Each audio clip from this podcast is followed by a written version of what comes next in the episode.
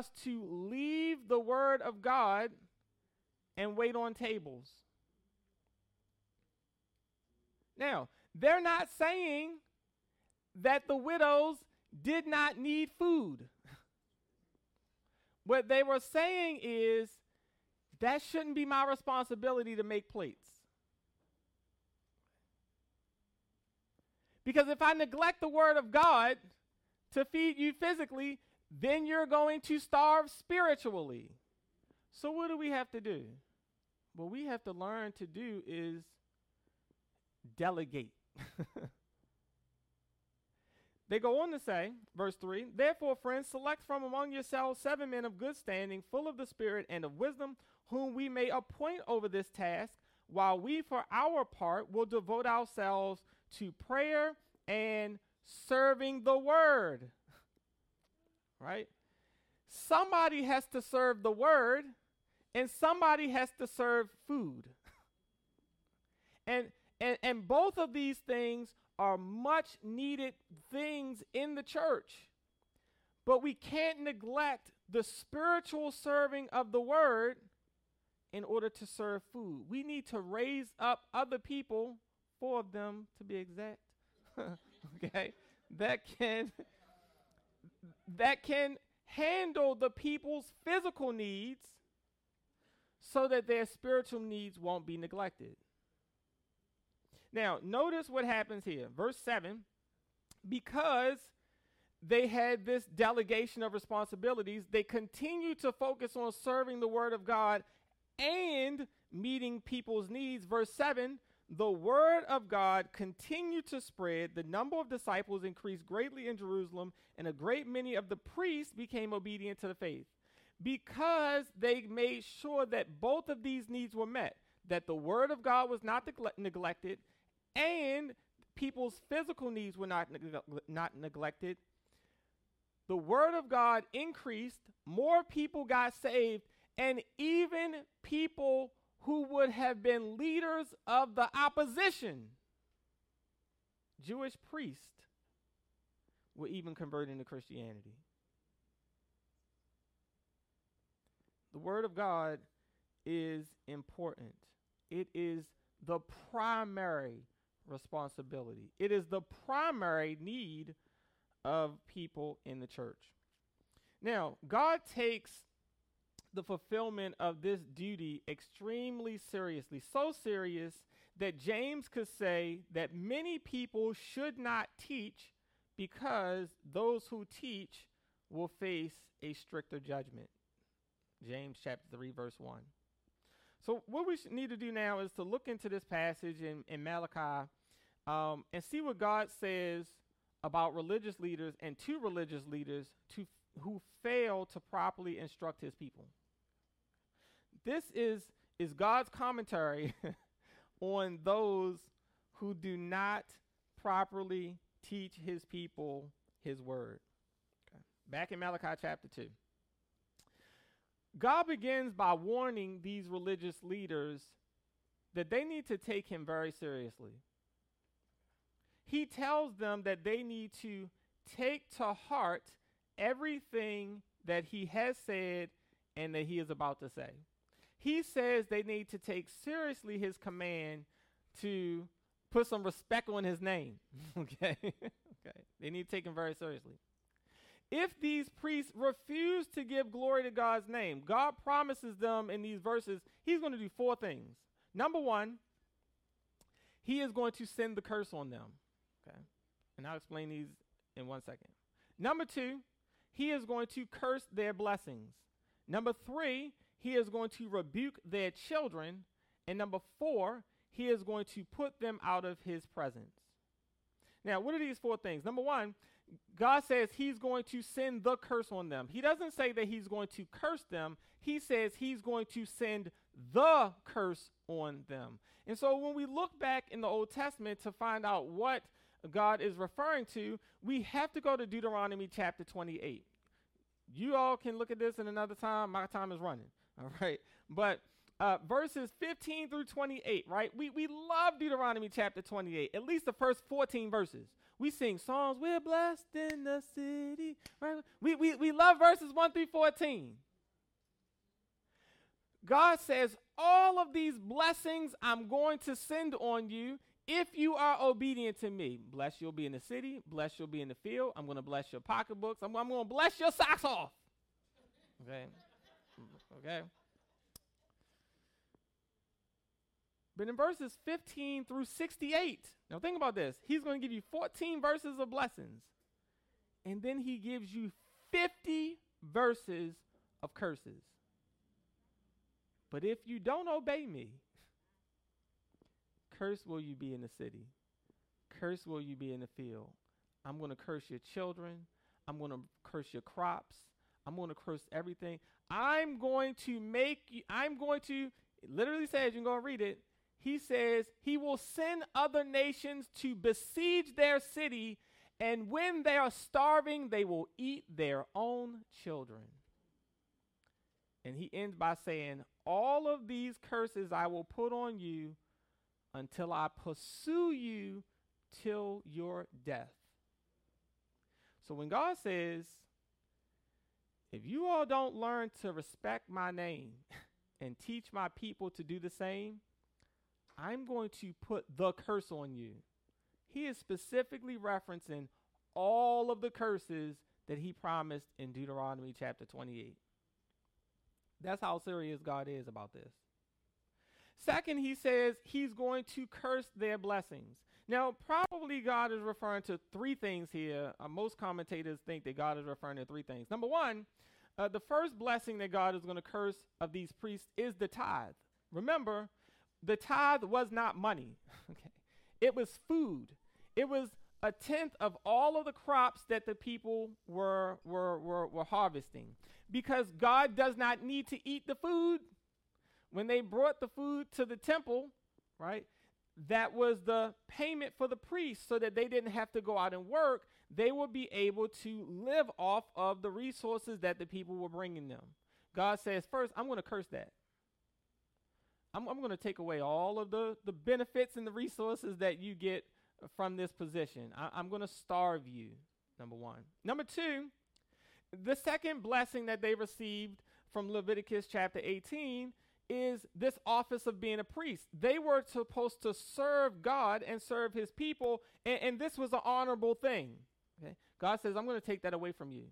Number three, and I think that this is is uh, something that is probably more in line of what what is being referred to here, because not only were the priests being cursed, but the people were being cursed.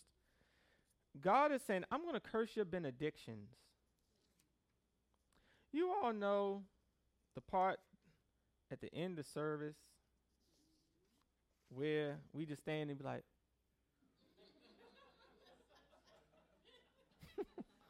right? Okay. Why, why do we do that? Why do we do that? In Numbers chapter 6, God tells Aaron to put a blessing on the people, to give a benediction on the people at the end of their time together. And this is what God says.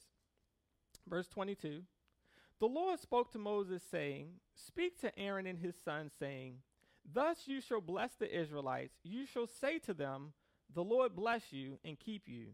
The Lord make his face to shine upon you and be gracious to you. The Lord lift his countenance upon you and give you peace. Verse 27 So they shall put my name on the Israelites, and I will bless them. So at, the end of service, the reason that we we read this benediction from from Deuteronomy, I mean, um, from Numbers chapter six, or um, sometimes people will do various ones from Jude or from um, other the other epistles that, that Paul has written, right? And, and the reason that we give this benediction at the end of the service is because we're speaking God's name over you because God has promised that He will bless you. And, and, we stand with our hands uplifted because this is a, a, a, a sign of I'm receiving the blessing that is being spoken over me. God says, I'm going to curse your benedictions. Every time you stand to bless the people and they stand with hands lifted up to receive the blessing, you'll be speaking a curse over them.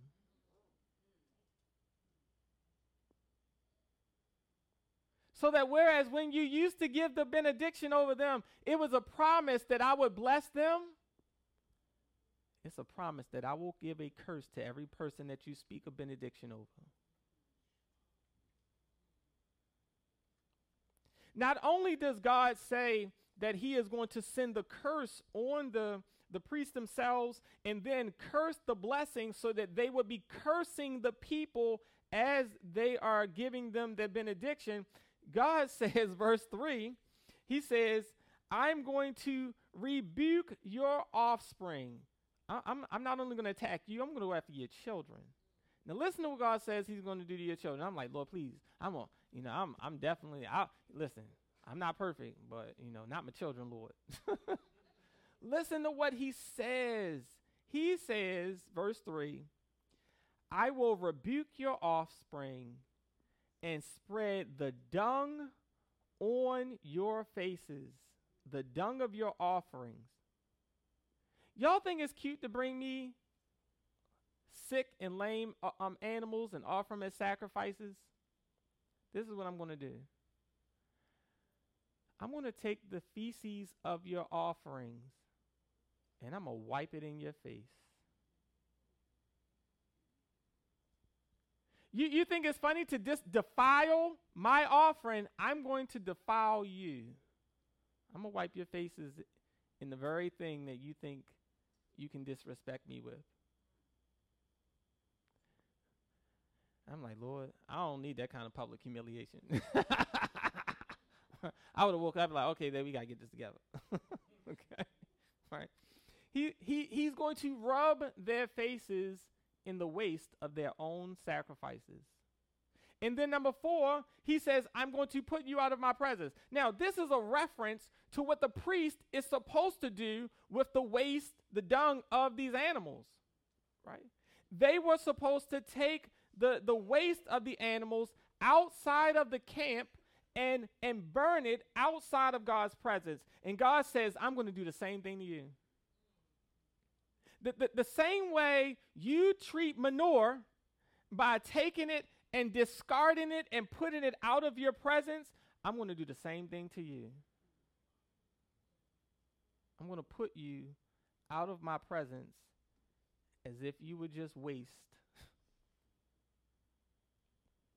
now, I don't see how God could show any more disdain or contempt for people who take the duties of teaching his people lightly. I mean, that I, I, I can't see how God would do any could do any worse. Okay, right? Um, what God is trying to get us to see is that the teaching role of religious leaders is the most serious task in the whole universe. What we say and what we do not only affects people's lives, we affect people's eternity. Millions of years from now, the effects of what we say every single week will still be playing out in people's lives. Millions of years from now. There will be some people, millions of years from now, because of what we say or don't say, there will be experiencing anguish in hell. And there will be people millions of years from now, because of the things that we say, that will be experiencing all of the glories of heaven. This is the most serious duty in all of the universe. It is not something to be played with, it is not something to be done half heartedly. God is so serious about this that if we take this responsibility of teaching God's people, um, we better do it in such a way that it brings glory and honor to God. I, if you take on this responsibility, you better do it in a way that brings um, honor and glory to God, or you will have to deal with God Himself. Now, God does not want to have to go this route. Okay. Of course, we can go throughout the scriptures. God takes no pleasure in the death of the wicked, right? God does not want to have to punish or embarrass these religious leaders. What God really wants to do is to change their mind. Okay. So that's why he says in, in verse 4, he says, Know then that I have sent this command to you that my covenant with Levi may continue. I'm warning you of these things because I don't want to do these things, but I'm warning you so that you can turn around. Okay? I, I, I want you all to continue in this role, but I'm giving you this warning just in case you don't. He wants this covenant with the Levites to continue. Now, I think it's important. Um, I, will say this not on my notes, but I wanted to, to bring this point up that um, that he is using. Sometimes he uses the word priest. Sometimes he uses the word Levites. Okay. Um, now, it is it is true. Commentators will debate back and forth about this, but um, but the priests technically were just the descendants of Aaron. Okay, Aaron was a Levite. He was from the tribe of Levi, but only Aaron's descendants were supposed to be the priest, right? The rest of the tribe of Levi continued to, um, they served in the temple and at the tabernacle, right? But they served as the singers, the ushers, right? right. They, they fulfilled all of the other duties of the of the temple, just not necessarily the, the priestly duties of the sacrifices. Okay, so I, I think that this passage is broad enough. People like, well, I'm not a pastor, so I'm good. Uh, I don't think so. okay, I, I, think that's why he's switching to to using the term Levi because he's broadening this understanding to be anyone who serves in my house. Anyone who serves in my house. I'm just an usher. Do you serve in God's house? okay. I'm just a deacon. Do you serve in God's house? I'm just on praise and worship. Do you serve in God's house? Because in any of the roles that we're we're we're we're we're, we're, we're playing, we're still teaching people something. We're teaching somebody something. Okay. And and even if you are not, are you a parent? Are you teaching your children? We, we, we're always teaching someone something. So there, there can be an application for everybody in this, all right? But we're going to narrow it back to just the, the, the, the pastors today so I don't get chased out of church two Sundays in a row. all right? all right. God is, is, is speaking specifically here to the Levites it applies to all of the people because the people are following what the Levites are, are teaching them, okay? But God is doing this because He wants them to continue in this role, but they can only continue in the role if they are able to honor God and teach other people to do the same. Okay? Now, in order to help these priests, God refreshes their memory on how the original priests, and this is probably referring um, specifically to Aaron, even though Aaron is not mentioned, he refreshes their memory on how Aaron responded when he was given the priesthood. Notice what it, it say, um, says here, right? He says, verse 5, that he gave them the priesthood, and this was a covenant of life and peace, right? You will, you will be able to live in my presence. You will be at peace with me. You will have well being in my presence if you take this role. But with the with this benefit comes a responsibility. You must revere my name and stand in awe of me. You will get the benefits of, of people bringing you their tithe and offerings, and you'll be able to, to, to serve me and have all the benefits of this office but you must, in exchange, reverence, honor, and respect me. And notice what he says about Aaron. he says, He revered me and he stood in awe of my name. He reverenced God and he stood in awe of God's name.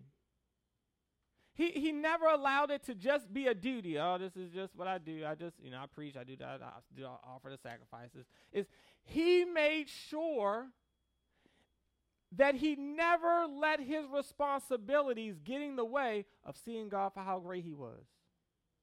He kept God as the central focus of his life, not his responsibilities. He reverenced God. He stood in awe of God's name. He always made sure that his heart was in the right place with God. He says, verse 6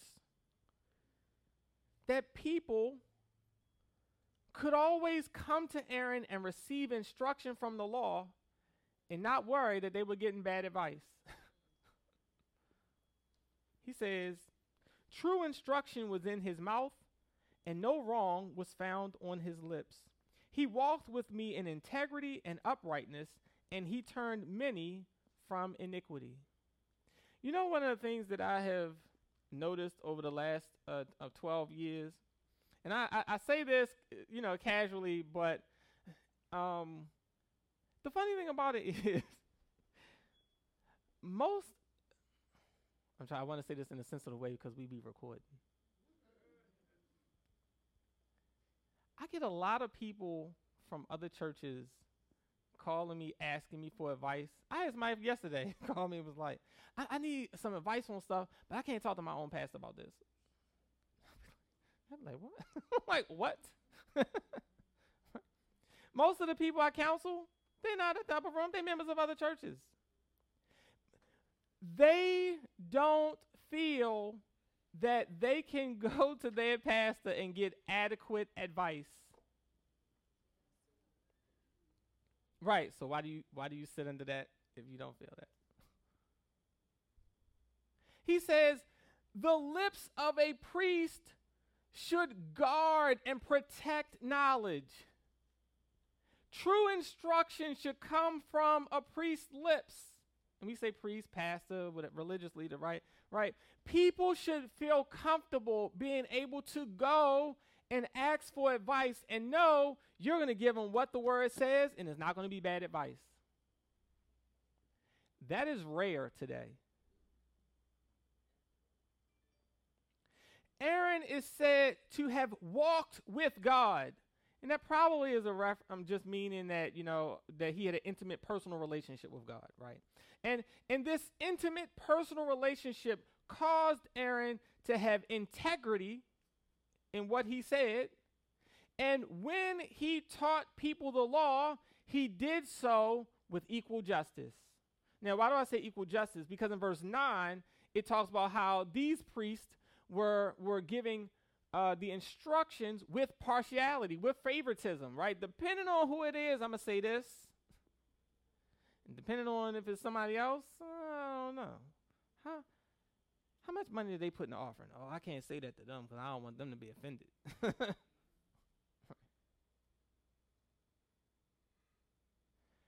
Aaron told everybody the same advice. I don't care who you are. This is what the word says. It's across the board. Aaron was a person who is said to have turned many people away from their sin. Now, contrast that with the priest in Malachi's day, right? It says, they themselves, verse 8, were not living godly lifestyles.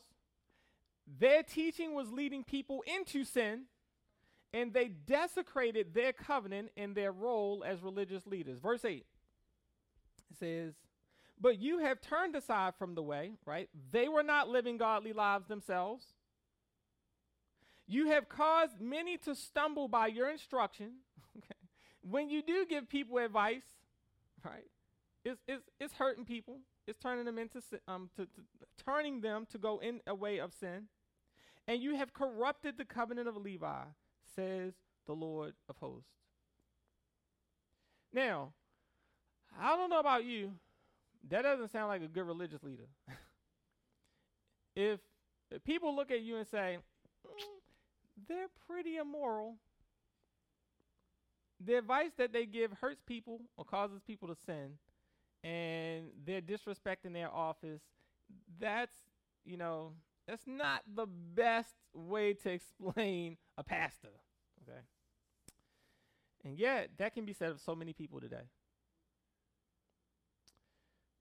God finishes this indictment with one final punishment. He says, because the priests will not live God honoring lives themselves and are showing favoritism in the way that they execute their teaching role, he will make the people despise them. Verse 9. He says, So I will make you despised and abased before all the people, inasmuch as you have not kept my ways, but have shown partiality in your instruction. They are going to lose the dignity and respect that comes along with their office. Now, isn't that interesting? Notice the irony in, the, in this whole passage. The priests are teaching people to disrespect God. It doesn't really matter. I mean, just bring whatever offering you want. I mean, at least you come and giving something, right? They're, he's, they're teaching the people to disrespect God, and God says, This is what I'm going to do for you. I'm going to make sure that the people disrespect you. I'm going to make sure that the same way that you despise me before the people, I'm going to make the people despise you. Now, historically in, Amer- in America, pastors and preachers have been esteemed very highly. Like they enjoyed great honor and respect in the community. They were consulted not only on religious matters, but also on secular matters, right? If you think about it, pastors used to be, you know, esteemed very highly in the community, right? Uh, everybody wanted advice, right? Um, I, I mentioned uh, to some people um, previously, dec- a couple, maybe a decade or so ago, how um, you know th- there was um, a particular uh, person. He was a part of the NAACP, and he wanted more prominence in the in the community in Baltimore. So how did he gain more prominence? He became a pastor, right? That's that's just the way we do. If if if you want us folk to respect you, right, you got to put pastor in front of your name, okay? Um, and, and that usually does the trick. Okay? However, if you contrast that with today, even on religious matters, pastors and preachers, their voice is just one opinion among everybody else's. Okay? That doesn't really matter what you think. I'm like, well, I mean, I it is well, who do you think you you are to you know to tell us this and, and to judge people and and I'm like, well, it is kind of in my job description, like to kind of you know, who do you think you are? You can't speak for God. Well, actually, actually, that you know, it, it actually is my job to you know, kind of speak for God. That's kind of what a pastor does. You know, he he he speaks to God. Well, who who is supposed to speak for God if the pastor doesn't speak for God? So, but again, in our society today, a pastor's opinion is just an, one amongst other other opinions. Doesn't really matter. You know, I talk to some talk to some people and and um, I, th- I th- part of it is kind of like you know, like the WebMD effect. It's like you go to the doctors and they're like, well, what's going on? Well, doctor, you know, I, I, you know, I went on WebMD and I put in my symptoms, and you know, this is what's wrong with me. This is what I have. And they were like, no, I don't think that that's what you have. You know, they're like, well, I want a second opinion because you know I researched and I know what I got.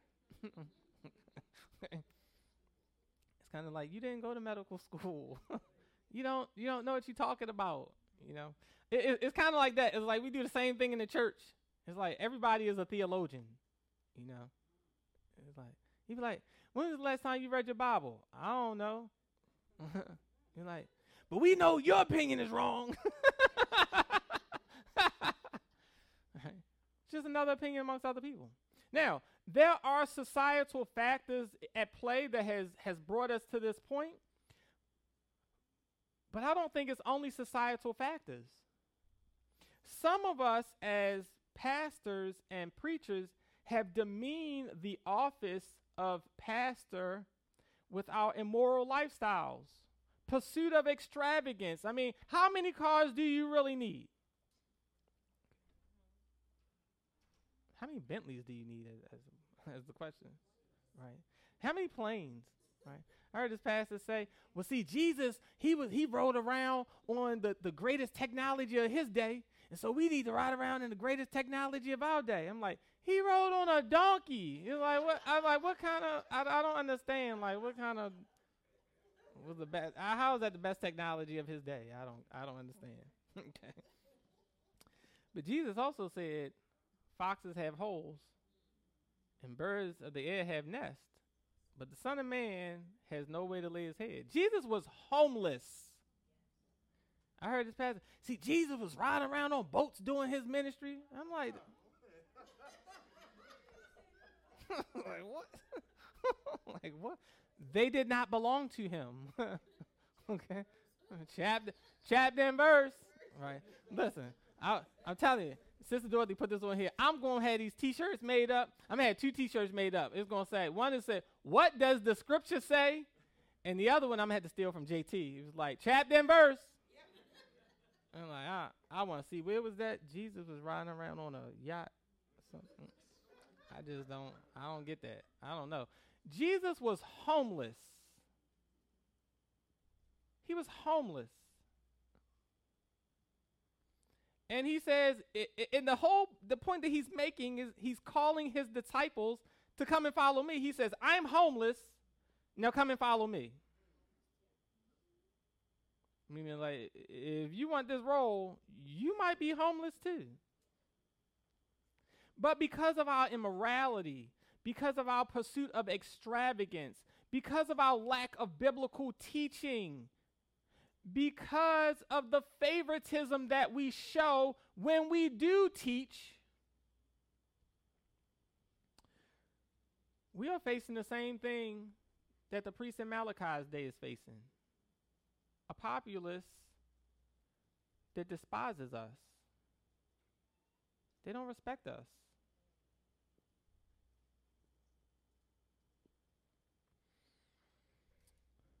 Now, as I'm ending this passage, I said that um, this is not going to. The Book of Malachi is not going to be like the typical, you know, book that we go through, right? You know, we go through, we hear about, you know, God's grace and our salvation and, and all of those things, and all of those things are there, right? You know, the, the sacrifices that they're offering is a, is a, a picture of Jesus' death on the cross for us, right? So, so the, the idea is there in the background, but but this whole book is a punch in the gut it is saying, You all are not worshiping me properly. He said at the end of chapter 1, I would rather you lock the door and don't come here anymore if you're not going to worship me properly. This, this idea that, you know, we could come to God and, and give him what we want because God is just so loving. He's always going to be there. Y'all have never read Malachi. God says, Get out my face. I, I don't, if you're not going to honor me the way I, I deserve to be honored as the king of the universe, he says, I am a great king. Don't come here. Go, go spend time somewhere else. Passage after passage after passage in Malachi is meant to cause us to examine ourselves. Are we truly giving God what he deserves as the king of the universe? Now, the answer for all of us is no, okay? right? None of us can truly ever give God what he truly deserves, okay? But but that's what Jesus is for, right? He he's there in order to save us because we will always fail. And so, that's the point of the sacrifices. You're supposed to live holy, you will fail, so we offer a substitute to die in our place. Okay. Right? Preparing our understanding for Jesus. And we'll see that when we get to the book of, of Malachi. He, he, he makes this reference um, that we'll, we'll look at at the, at the end of the passage, at the end of the book. But what I want us to see here is this passage is one of the most serious passages in the entire Bible for those who want to teach God's Word.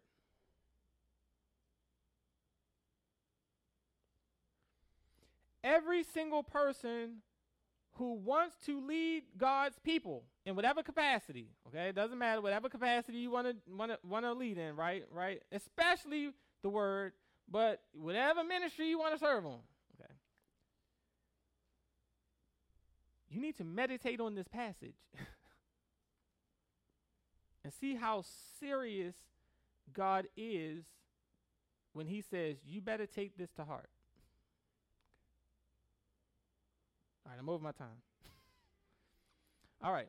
Um, now, let me tell you, next week we are going to be looking at chapter 2 verse 10 down to chapter verse si- chapter 16. Chapter 2 verse 10 down to verse 16.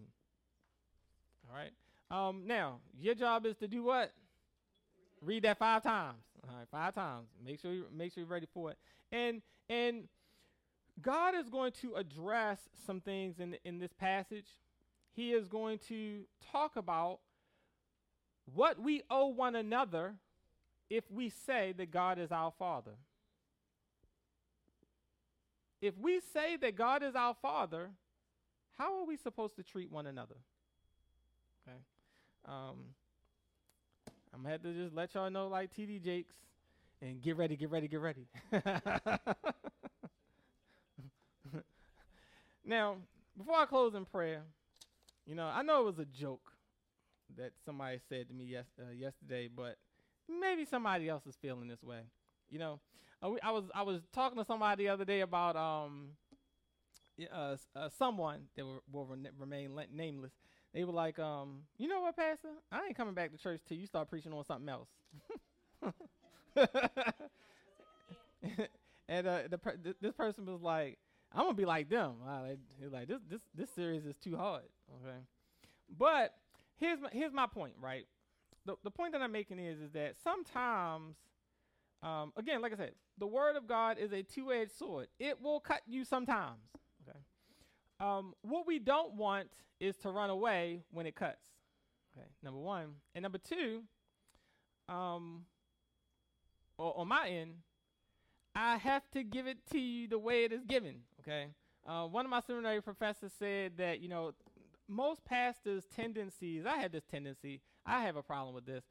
The tendency is when you find difficult things in the in a in a book of the Bible, like we tend to make a lot of jokes in order to lighten the mood, and uh, and in a, in a way that's kind of like a dealing with like social anxiety, so to speak. Like we know that this is is tough. We know that people kind of like he got like one more time to step on my toe, and it's gonna be a problem up in here. okay. And so we kind of try to lighten the lighten the mood or whatever, but he said, "Don't do it." When God gives a tough message in His Word, give it and let the Holy Spirit do His work. Okay. Now the point I was making to the uh, um is, is this: the reason that it's important for us to hit books like Malachi and not just all of the passages on faith and God is going to bless you and do all of these great things for you is because on Judgment Day, God is going to say, you know what? You failed and do, do, do, do, do. And you be like, I didn't even know that. I didn't. I'm like, how, when was I supposed to learn that? Well, your pastor's supposed to tell you about that. But my pastor ain't know. Then he to look at me. and, and, and this is what, this is what I said. Didn't I say this? Well, I, I shouldn't have told him who I was talking to. So, uh, I would say, listen, on Judgment Day, one of us is to be in trouble. Okay. one of us is to be in trouble. And it's my job to make sure it's not me. okay, so so I got to give it to you straight. I got to give it to you straight. I don't have a TV crew that I have to keep employed. You know, I don't have Bentleys that I got to keep paying for. Okay, so if you're offended, eh, I'm like, well, you know, I can go to I can go get a job. but what's not gonna happen is on judgment day, God is gonna say, go in the corner. You ain't telling my people what I had to say. Okay. I'm be like, Lord, look, I told him. I'm like, hey Brian, what day was that? Brian got the tape. What'd you say?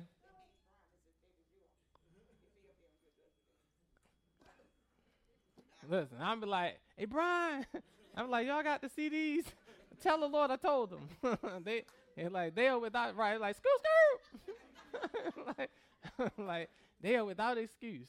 Okay, so this, this, this God will always judge his people with mercy, but we will still be held accountable for everything in this book. Everything in this book. Okay. Well, not this book because my Bible, for some reason, they put the Apocrypha in here. But so everything in this book except the Apocrypha. okay. But um, y'all get my point. Um, so it's it's important that we that we know God's expectations, right? Um, because we're gonna be held accountable for for everything that that's in this book. Okay, so um, I know sometimes I risk offending people. Okay, um, but I promise you, you will be much happier being offended today than to get the judgment day and and be offended then. Okay.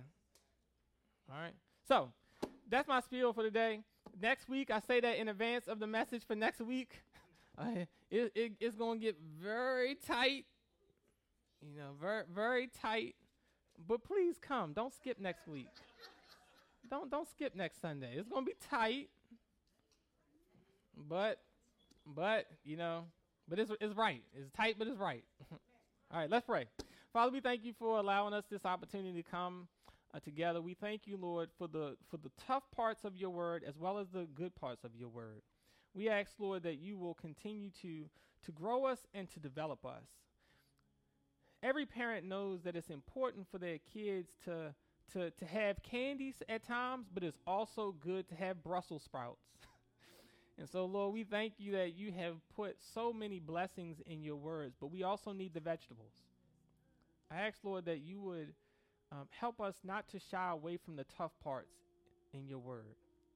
Help us to learn to honor and respect you because this world, our society, our culture is teaching us to, to go the path of least resistance. And, and we cannot do that with you. You are a great king, and your name is to be honored among the nations. I pray, Lord, that you would teach us how to offer you proper sacrifices. And the sacrifice that we are to, uh, um, to offer to you is our lives, as we saw in Romans chapter 12, verses 1 and 2. I pray, Lord, that you would, would help us to examine every aspect of our lives and ask ourselves the question in this, am I giving God my best? And Lord, the truth is that none of us gives you our best in everything. But as you put your finger on things in our lives, I pray that we would offer those things up to you so that we can be a living sacrifice, holy and acceptable to you, because that is our reasonable service. We thank you for your grace and mercy. We thank you for loving us so much that you sent Jesus to die in our place so that even when we fail, you don't throw us away. You continue to embrace us because you love us the same way you love Him. We ask, Lord, that you would keep working on us as you have promised in Philippians until the day you come for us. And on that day, we will be holy and blameless before you because that was your plan. We thank you for all these things in Jesus' name. Amen. Amen.